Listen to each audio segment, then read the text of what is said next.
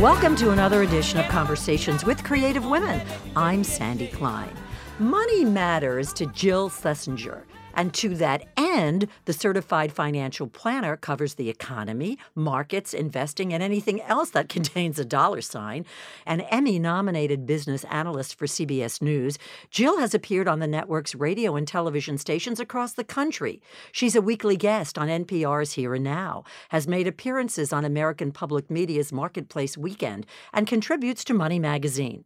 Uh, that's not all. Jill is also the host of Better Off podcast and the nationally syndicated radio program Jill on Money. She serves as the senior CFP board ambassador for the Certified Financial Planner Board of Standards, providing timely personal financial advice, as well as explaining how current economic and financial news impacts our lives. Prior to CBS, Jill spent 14 years as the co owner and chief investment officer for an independent investment advisory firm. She began her career as a self employed options trader on the Commodities Exchange of New York. Jill got undergraduate degree at Brown University. So, Jill, welcome and thanks so much for joining me today. Oh, it's a delight to be here. So, in the spirit of full disclosure, I feel compelled to state that when it comes to the economy, markets, investing, all I can contribute is buy low, sell high. So clearly, I am so out of my comfort zone. So tell me, at least from the beginning, when and how did you get turned on to the world of finance? My dad was a trader on the floor of the American Stock Exchange, which was sort of like the the peanut exchange next to the New York Stock Exchange on Trinity Place. And uh, I had summer jobs that were very different than most of my friends. I grew up in Westchester County in Mhm. New York, and my friends were waitresses and lifeguards, and I was the back clerk for my dad's firm on the American Stock Exchange. So I worked on the floor in So you my commuted. teen years. I commuted. Actually, the deal was my dad would say my sister and I were both working on Wall Street in the summers, and the deal was I'll help you get a job. You girls have to drive me to work every day. So we had to That's learn. an interesting trade off. so we had to learn how to drive um, in city traffic Yeah, and not no and not be feat. wimpy. Mhm. And you know, with my father reading the paper, and then every so often, you know, pu- pushing the paper down and say, "Don't let him cut you off." uh, and he was not a Metro North person? never, A never, train person? No, never hated the train. He So what did he do train. before you guys got licenses? He drove himself. Oh, okay, so, okay. uh, so I worked there. I worked on the floor for a number of summers, and my dad's best friend, also known as my uncle Ralph, was Mm-hmm. a big trader on the New York Stock Exchange, and I worked for him for a couple of summers. And when I graduated from college, while my friends were trotting off and going to work in investment banking or big sales and trading desks, I was hired by a company to become a trader on the floor of the Commodities Exchange in New York, which was the best way to explain that is do you remember the movie Trading Places? Yes. Remember, little, uh, you know, it was like Dan Aykroyd and Eddie Murphy. Yeah. And it, that was shot on the floor of the Commodities Exchange. So it's one of those exchanges with big rings of people yelling and screaming. yeah. Uh-huh. And so I was one of those people yelling and screaming. and so that's how I got my start. And I really thought I was going to be a trader my whole life. And eventually, after, you know, three or four years, I was like, nah, I don't like this that much. hmm And so there was something that was missing for me. Um, I was an athlete in college. I mean, the appeal of trading is that it's like a sport. You, they ring the You're bell. sprinting from Yeah. place to place. They ring a bell in the morning. You figure out they play the game. Uh-huh. They ring the bell in the afternoon. The game is over. Did you win or did you lose? And Mhm. it was a very simple formula. And the problem for so me So it wasn't necessarily the physical part of it. it yeah, I mean, just, the physical part was interesting in that the context of it is that if you were an athlete, they always actively recruited athletes for those jobs because not only was it physical, but there was an emotional part of it that was very sportsmanlike. That you could fight with someone during the day, during the game, and be friends at the end of the day. That you had, uh, you could withstand losing Okay. because losing is part of every single day. That you have a bad trade every day, and um, so there was like a simplicity to it that you could say, "Oh my God, I get it." But it was really not enough. I had a, there was a missing component for me, and it was But a real person component. I got to interrupt. do it. Separate from hiring athletes, Yes. were they hiring women? Well, there were 800 members of the Commodities Exchange Back in, ni- then? in 1987. Okay. There were eight women. So, you know, there's a funny thing. I was just talking to a friend of mine who was a, also a, a woman who was a trader at the time and we were laughing because I said, "Oh my god, like this whole Weinstein thing unraveling." I said, "You know, we could never even tell the stories that happened to us, not like sexual harassment in terms But of like, patronizing. but the behavior? worst things in the world. I can't even tell you what I was called in front of groups of people and Because that why? why can't I tell you? Because this is a family podcast. No, no, no. Well, that too, but based on what? Uh, your Um, incompetence or your gender? Uh, well, first of all, when you are a trader Mhm. and you are incompetent at times, you are called out, and and you are called out whether you're a man or a woman. Okay. But there is a special ring supr- that that's literally just kept for women. Where I mean, the day to day of like my fourth day of trading, uh, someone snapped my bra, or that you stop wearing skirts because people would be like do dopey things. Like boys would be like, "Let's put a mirror underneath her legs." Ha, ha, ha, ha. So it was a frat house kind of Mentality, frenzied mentality. And you know what? It, you know, I, as the very empowered feminist of Brown University, would try to call it out, but it's like ridiculous. You couldn't, you couldn't call it out. There would not, it was no effect on behavior. However, I will tell you a great story about this. So before I was actually on the trading floor, I was put through a, a rotation almost all the different trading floors of this organization and everybody trained us for a week before the six of us so it was a 12 week cycle the last cycle is that you're up on a trading desk which is really where the fanciest most accomplished traders are they're sitting around a big desk Mhm. and they're making trades for the firm and it's a more refined environment than a trading floor it's still tough but it's not it's certainly Not, not, as much of not- a free for all. Exactly. And uh, I was, uh, you know, was very young. Uh, I'm 21 years old, 20 years old at Mhm. the time, and I made a mistake. That was a very honest mistake. It wasn't even like a dopey, like, wow. Anyone could have made that mistake. Anyone who was a young trader would have made the mistake. Gotcha. hmm I made the mistake, and my boss stood up, pounded the receiver of the phone on the desk repeatedly, and stood up in front of this whole trading room where the senior most traders and the CEO of the firm were sitting.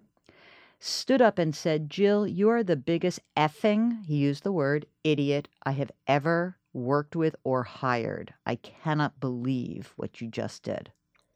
Oh my God. Can you imagine being 20 years old and hearing that? And it's like your first couple of months of work? Does it seem, as you're telling me this, like it was yesterday? Yeah, it was funny. I mean, was because uh, funny? it was funny because funny, strange. I mean, but it was funny because it turned into something else. So now I sort of smile and I tell the story because there's a whole like um, there's like Michigas in my family around what happened to that story. But um, so I what did you do? I stood still and I said to myself, "Don't cry, don't Yeah, cry, really, don't cry, really. don't cry." I waited ten minutes. hmm I said, uh, "You know, Mike, is it okay if I I just need to use the restroom?" He's like, "Yeah, fine, whatever." Like as if nothing ever happened. He he blew up, He and was he's done. back to where he was five minutes. I go into the bathroom and I start to cry. Mm, of course. And then somebody else walks in, the only other woman on the trading desk, and she says, Jill? And I was like, yes. She said, You okay? I said, Yes. She goes, Can you come out? Yep. And she said, Look, I want to apologize on behalf of the firm. That is not behavior that we endorse. And she says, I'm going to make you feel really good in this moment, and I'm going to show you why. And she walked me past the the CEO had a little like sort of encased office in that everyone could see. It was almost like a little bubble, right? Yeah, yeah. And in there was my boss getting chewed out by the CEO of the firm For what he did to for you. what he did to me. Not that he ever apologized. hmm hmm And she said to me, We don't do that here. That is not what this organization is about. And this is 30 years ago. So this is a mm-hmm, big mm-hmm, deal. Mm-hmm, and she said, and Peter, the CEO, just found that to be so distasteful. "Did Peter witness this?" Okay, so he saw it firsthand. And he said, and, and he really was a very, he was a gentleman and he was a lovely guy. He also knew my father. Mhm. Not that he, that was a part of the issue, but he, so, so let me tell you the funny part of it. Yeah, so I tell I'm my, waiting. I tell my dad the story, and my dad's a trader, and he knows this. You know, he knows this environment. And I tell him the story, and I was like, so mortifying. And my father said to me, You know what, honey? You're going to have to toughen up. You want to be a trader? This is what it's about. You're going to have many more experiences like this. I need you to get a tougher skin. And, like, you know what? You go in there, you do your job, and don't make a mistake. And that was it. Okay. Now, fast forward five years. okay. I somehow like and actually I don't work on the trading floor anymore.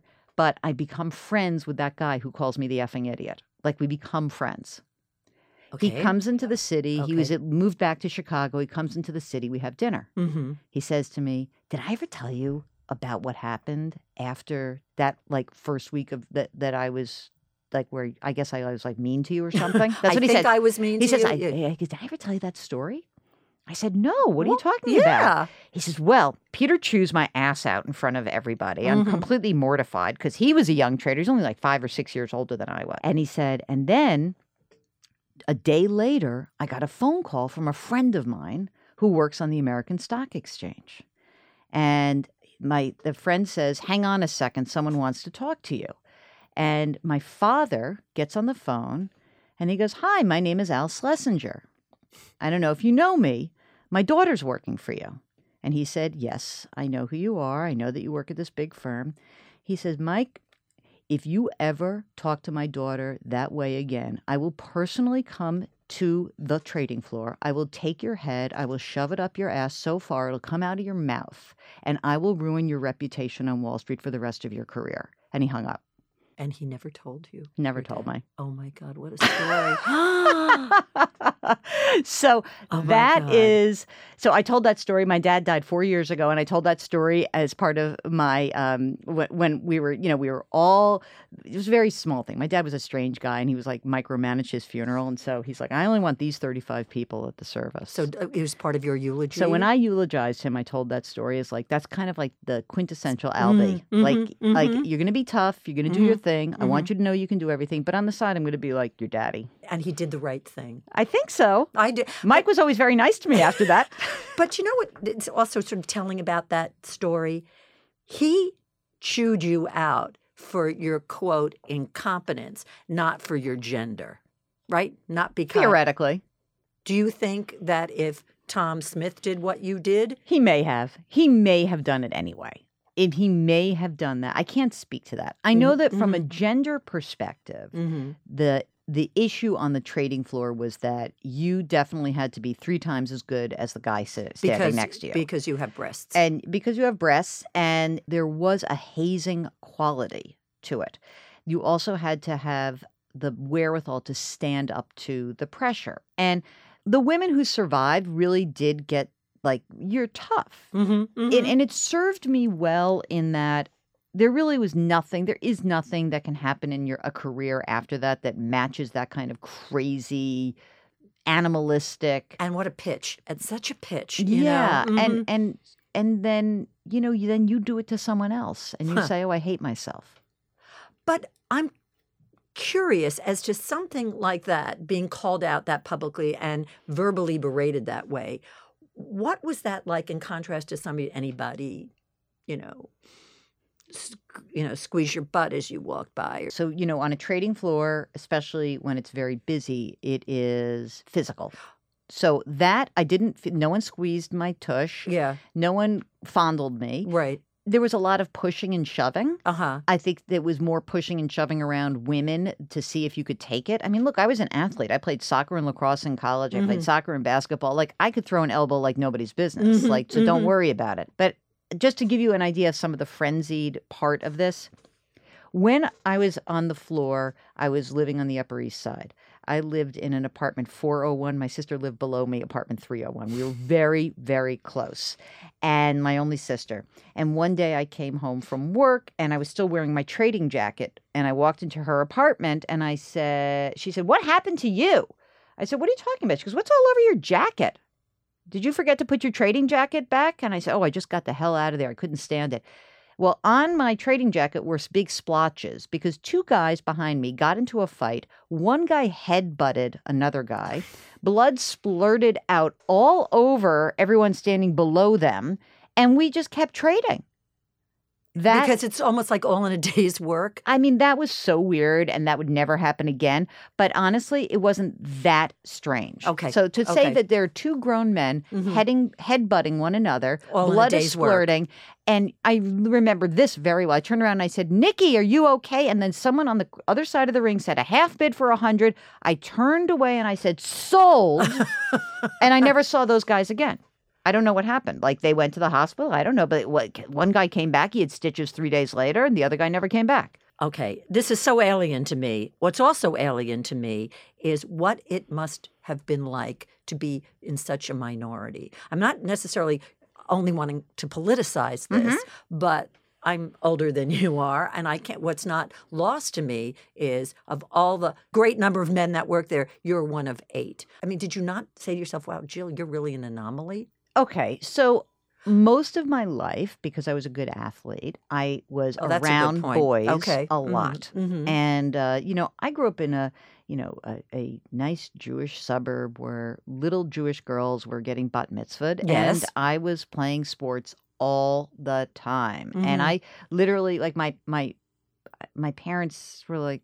Do you want to do the bat mitzvah thing? I'm Mm-hmm. like, no, I got too many practices. And they're like, okay. You they're very religious. But I mean, so when there were a lot of girls around me who were worried about what the theme of their bat mitzvah would be, I really didn't care. Yeah, And so I was really out of it. And so, so much of my primary years were spent around boys. I was incredibly comfortable around boys. And, uh, and so being in an environment like that was not so alien to me. Okay. That said, you know, I'm a classist snob. I'm I'm a product of like an a, an upper class breeding. So Mhm. seeing what I saw hmm was very different than anything I had ever experienced. Because even though I worked in my dad's trading firm and I was in the back with the ladies from Staten Island and Brooklyn and Queens who commuted in, like I knew what that was, but that wasn't who I was. And I sort of got exposed to it and it was good. But when I got to the trading floor and one guy said to me, Oh, wh- where'd you go to college? I said, Brown University. I'm very snobby, right? Yeah, right. Mm, blah, blah, blah. And I and he says, "Really? Where is that?" I said, "That's uh, Rhode Island." He goes, "Oh, isn't that like an Ivy League school?" and I said, "Yeah, like I think I'm big, sh- you know, I think I'm a big swing and you know what." Mhm. He goes, "Really? You can take that Ivy League degree and shove it up your ass down here." Yeah, but And- who asked him? But the thing that's instructive about that is that was an important moment for me because, like, who did care where I went to school? Why did I have to wear that like as a badge of honor? Like, who cares, really? So it was good for me in that Mhm. it broke down this idea that like you have to go to the best schools and you have to do the best and like everybody is is talented on that trading floor it is like the wild west no one cares where you went to school no one cares where you came from Mhm. do you perform can you stand up can you do it it was a great it was almost like being an athlete in that way so Mhm. that part of it was You had to put out. You, did yes. if you will Uh, yeah. well, everything can have a double meaning. I get that. So you came with a good foundation. Not everybody has that. I think that having a good sense of yourself and having someone who believes in you is incredibly important. And it doesn't have to be your parent because Mhm. I have very dear friends whose parents don't get them at all.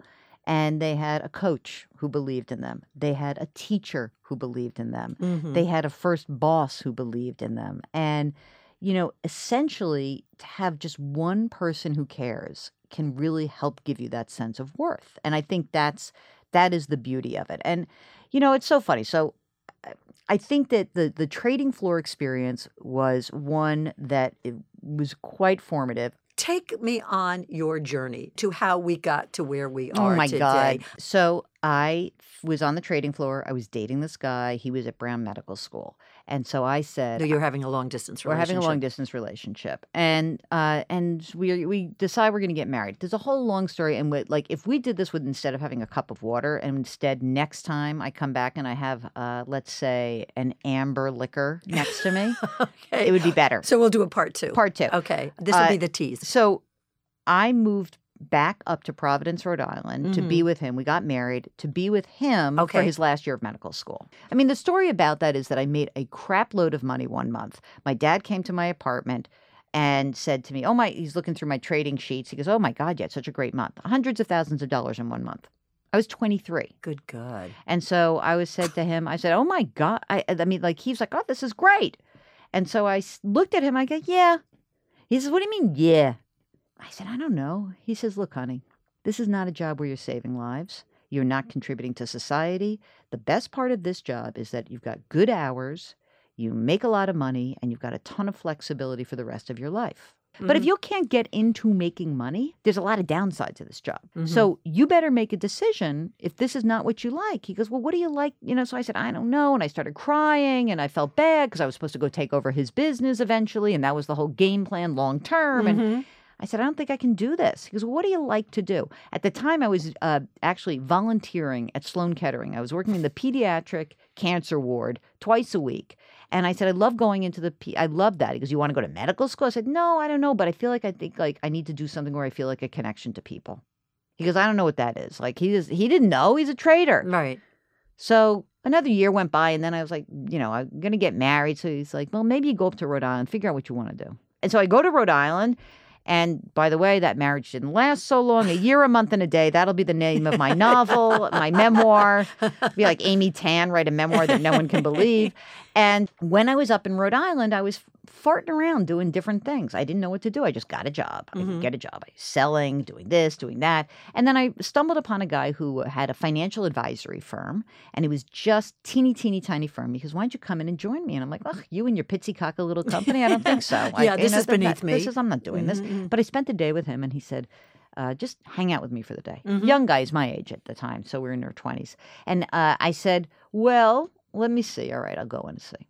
So I go in and I kind of dig it because he is giving real advice to people who need help, financial advice. I like the idea of giving people actionable advice. Mhm. And it's just weird. The crossroads of my upbringing really demystified money to me. I Mhm. didn't think money was such a big deal. Right. I think people I knew people who had a crap load of money and I knew people who didn't have any money. And I Mhm. knew people who were really smart who didn't make money. They did other things. So that was not an issue for me. And I realized that part of what I could bring to an investment advisory experience is that because I don't have that, I don't have judgment, I didn't have any of that, that I could be good at it. Gotcha. And so that was very appealing. So I did that was the thing I did for 14 years. I knew how to manage money. I knew like the money part. He taught me the financial planning part. I became a certified financial planner so I could learn like holistically what does that mean? And you know, he was a came from a big sales model and we were trying to get clients and he would say, "Let's just call and let's do this and do that." And I said, "Oh, this is for the birds. This calling out of the blue." Whoosh. So he says, "Well, I don't know. How else do you think we should get clients?" I said, "You know what? I have a my I have a good friend. He's a general manager of a radio station." I said, "Maybe we'll get on the air there." Hmm. And I Mhm. had uh, I had worked at a radio station when I first got up to Rhode Island because when I was in college, I actually thought about media. I Mhm. was in college and I worked at the NBC owned and operated television station for my four years of college. It was called Channel 10 WJAR TV. on air. Um, no, I was just doing production. Okay. And all I wanted to do was be a sports producer. Huh. So I was like the assistant to the sports guy. So I was flirting with that, and then I ended up doing Wall Street. So when I came back up to Rhode Island, I go meet with my friends in TV, and they said, "Well, you know, you're too, you don't have any experience. Go talk to our. You should go into sales." That's what they said. Go into sales. So I went to radio, and I did radio sales, and I met people there, and I understood, like, wow, this is so powerful. People go on the air, and people immediately, the listeners, like, you're an expert. That's right. Mhm. Phenomenal. Mhm. So then, fast forward when I was like launching this business, we decided we were going to try to be on the radio. We started doing a radio show. It went really well. was it Colin? It was call in radio, mm-hmm. and we started getting business. And the business was like growing like by leaps and bounds. And then a guy calls me up from the TV station where I was an intern during college, and he says, I host the show that goes on before the Today Show on Channel 10, the NBC affiliate here. Would you be a guest on my show? And I started to go on TV. And so I was doing TV and radio as just a means to get new clients. But they were natural acts for you. Yeah. That was a funny thing. Maybe a couple years into the call in radio show, which, by the way, we bought the radio time. A few years in, a new regime, you know, radio was turning over all the time. That, Right. So the new guy comes in and he calls me up. He says, I want to talk to you about notes on your show. I said, I don't work for you. He goes, What do you mean you don't work for me? I just heard you on the air. I said, I don't work for you. I'm a I paid- own I- this. that's my Yeah. show. Mhm. He goes, Oh my God. He says, Hang on a second. He talks to somebody. He goes, Listen, can I treat you like you work for me? Because I want to make your show better. Ha! And I said, Sure.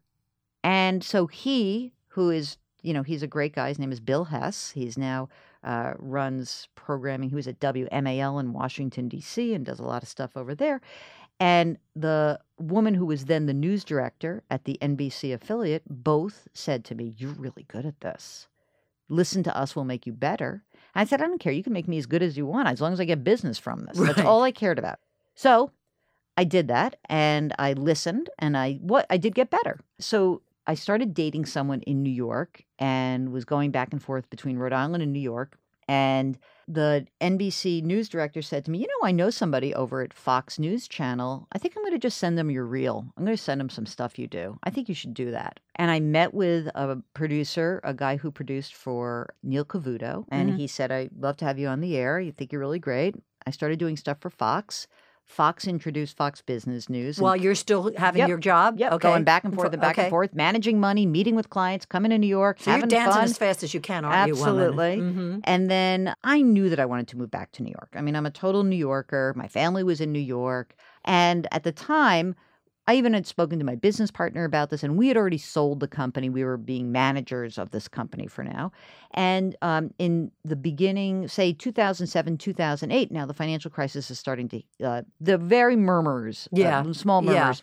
And so I was on Fox, and then someone from CNN saw me on Fox, and then I would do something on CNN, and then someone As a as a as- talking head? just a talking head, but Mhm. not paid. And then somebody at CBS called me up one day and said, You know, are you the same person I just heard on the radio on my way to the Cape? I said, Yes. Mhm. And he said, Well, we're doing a story. You seem to break down very complicated financial things in a way that And people can English. understand. So would you come do it? So I did my first segment. The producer's name is Guy Campanile at CBS, and his the talent that he produced for is a guy named Anthony Mason. Of course. wonderful Mhm. Anthony, who's a very dear friend of mine. And they started using me in a lot of their pieces during the financial crisis. And then when Anthony was pulling his hair out of his head because he was working so hard, they would call him in the middle of the night and he'd say, Well, why don't you call this woman Jill Schlesinger? She can come on the show in the morning. I'm just so, I'm wasted. I can't do that. And do you get paid for those appearances? No, I did not. And at the beginning of 2009, I kind of knew that I was going to be done with the company and I was sort of getting ready to just say, I'm, I'm out of here. I'm leaving Providence for good. And someone called me from CBS and said, We're launching a new website. We would like you to be come in and help us out. You know, we need like a face and voice. We Mhm. think you would be good. They really want somebody who has real personal experience dealing with real people, right? So I go in and I meet with all the talent people. And I said, This is great. I just sold my company. I just need to like chill out for a few months. So what do you, you know, that was that. And then three weeks later, I signed a contract. Isn't that crazy? And so I worked first for CBS Interactive on the product, and I helped launch this product called Money Watch, CBS Money Watch. Sure, I- so sure. I was the person who would appear on the CBS programs and on Mhm. the radio on Mhm. behalf of Money Watch. Right. And then a few years after that, I kind of made the move and I did the opposite thing that most people do. Like most people say like, "Oh, I want to end up in digital because that's where all the action is." Whereas many of my friends in the news division said, "Digital is different. They don't value talent in quite the same way. We think you should come over to the news division."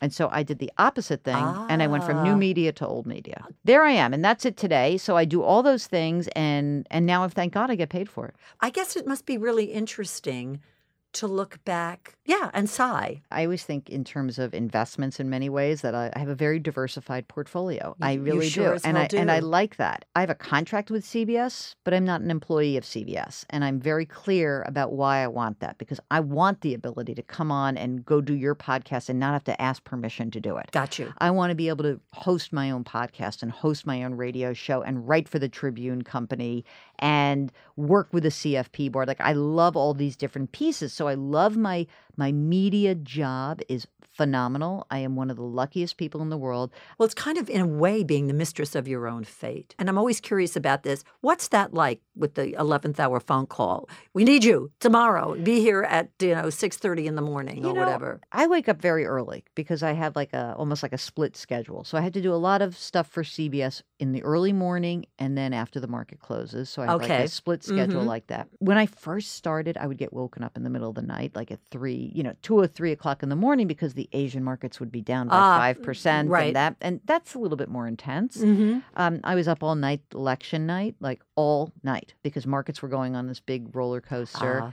But you know, it's in a weird way you get used to it. You get used to a lot of things. Well, I mean, I had I used to do morning drive, and I would get up at three o'clock in the morning to get to work. That's what you do, Right. The funny part of it is that You know, I got great training at CBS because I did a ton of work on evening news on the weekends when nobody would work on the weekends. It's like nobody wants to go in on the weekends. I was, I'll go do it. I think this is so interesting Uh-huh. because um, what I learned from really fantastic executive producers. So there was actually a series of women: Pat Shevlin, Jennifer Siebens, uh, Sharon Hoffman. These women who were the executive producers of the weekend show really helped me craft yeah, a, a mhm. very specific, quick message. But I'm used to that from radio also because in radio you there are all these time constraints. Everything Yes. is a time constraint. Yes. Sometimes I do my best work in a much narrower time horizon. Mhm. If you have to do a piece and the piece is two minutes, sometimes I find that that's more efficient than three and a half.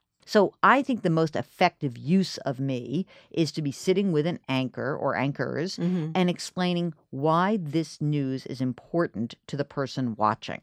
And I and you speak English in and I responding. exactly. Yeah. And so Mhm. that's what I think I'm good at. I, Mhm. and I love doing it. And I kind of understand what the listener viewer wants because I have this podcast and I have take calls from that. And Mhm. People don't understand like this is some kabuki theater that I do. I'm like, well, this is actually talk radio. It's a very old medium, but don't worry, it works. right. And I have a call in radio show. And so I know what is people are not when they're talking about their money, I can tell you that 80% of the time it's the exact same questions. There are different characters, there's funny char- there's funny conversations, but they're the same questions. And they're the same questions that persist because this is not it's a finite world. Mhm. There aren't so many weirdo things going on. There are two chilling I'd moments like to in know my them. career. Mhm. Okay. And we just passed the 30th anniversary of one. So the first chilling moment was the crash of 1987 when I was a young trader. So let me just put this in perspective. On October 19th, 1987, the Dow Jones Industrial Average fell 508 points, which doesn't sound like that big because it's just the points. That was a 22.6% move in one day. That would be as if at the end of the day today, the Dow, which is trading at 23,000, Right. was down 5,000 points. okay. It was huge. Even I can grasp that. The yes. entire financial system almost got wiped out. It was teetering on the edge. It was scary. Mhm. It was unbelievable. I saw grown men cry. I would work on the floor of the commodities exchange. I'd run across the street to go help my dad's firm out, and they came, you know, inches away from going out of business. Mhm. And they survived. So, fast forward to 2008. In the fall of 2008, we had a financial crisis that was extraordinarily linked to that predicate 1987. And in nine, in 2008, I don't believe regular people understood how close the whole financial system was to caving in. Mhm. It was really unbelievable. When I tell you that we were days away, days, eh, but for the miraculous efforts of some individuals, but we were days away from having Citigroup, Morgan Stanley, Goldman Sachs, every large bank investment firm going out of business, becoming insolvent, and having a 20 year depression. We were days away from that. It was unbelievable. And that was a, oh my God, heart stopping moment. And the thing that's incredibly interesting about that time as as I I'm a student of history and I like market history. Most people don't. No one Mhm. wants to go back and remember. Maybe this is also very Jewish. Let me think about the absolute worst thing possible that could happen. right. and let me contemplate it for a while. Right. Right. Let me go there. Then I'll Right, work walk right, back from there. Right. Right. Right. And what's interesting about it is that in all the conversations about regulation and all the conversations about where we are and rolling out regulation, it's still a business that's built around animal spirits. And animal spirits means like the desire to make money. And Mhm. animal spirits do need to be reined in. And so what what I think that the lessons not learned from these huge events are really unfortunately make it more likely that we have another huge event. Yeah. Those two events shape me very specifically um, in terms of my day to day life and how Mhm. I am around money. I have a very healthy respect for risk. I have a very healthy respect for bad things happening. Just being in the business for 14 years with regular people, say, hey, you know, oh, you know what, Sandy, you got your own business. Could you get some disability insurance? Nah, I don't need it. And then someone gets diagnosed with MS three years later. Right. You know, so like I do think bad things happen. I don't live in just the bad, hmm but some of my friends Well, there's this awareness that you have that the average Joan may not. And and you know, and for every average Joan out there who's listening, most of the financial world can be very easily explained with a plus sign and a minus sign, sometimes a multiplication sign and an equal sign. That's it. You are overthinking it. You don't have to know how to build an algorithm. You don't have to know understand, you know, why a collateralized debt uh, obligation almost blew up the world. All you need to know is that in 2008 there was a ton of people taking way too much risk and not contemplating the worst case scenario. That's what happened. Mm-hmm. That spelled disaster very quickly. And so anytime if anyone out there is listening and you say I'm dumb about this, don't first of all don't say that out loud and never say that in front of a man Yeah, because I don't want you to ever say that and don't say it in front of your daughters. Listen to my show. But if I mean that that most of this stuff it is complicated because people who are in the industry shroud themselves in nonsensical jargon. Do you ever go to a doctor and sometimes you wake up and you say to yourself, that doctor was so fabulous. Mm-hmm. He said to me, You got a growth in your belly. And you're like, Oh, okay. And then there's another one who says, Well, you have a subdural hematoma. Oh God, don't even go there. Oh yes, because I've had my share of that. Oh, I certainly know that. And then yeah. you know you say, "Well, that's so nice. It's a jargon-free zone. Yeah. Great. Nothing. I hope that people understand that all this stuff. The reason why it's so difficult is that really it's emotional. It's not that it's hard. I could show you how an options contract works in Uh-huh. two seconds. Uh-huh. Okay. The reason this stuff is hard is that we conflate money and emotions, and money becomes this very physical thing on which we can sort of map our emotions. And so sometimes someone would walk into my office and they would be like crying and this, that, and the other thing. And I said, You don't need me. You need to shrink. I mean, I'll Uh-huh. tell you what to do with your money, but that's not why you're crying. You're crying because of a whole other set of issues. what a great way to end. Thank you so much. Great to be with you. Oh, I really, it was great. Join us for another edition of Conversations with Creative Women. I'm Sandi Klein.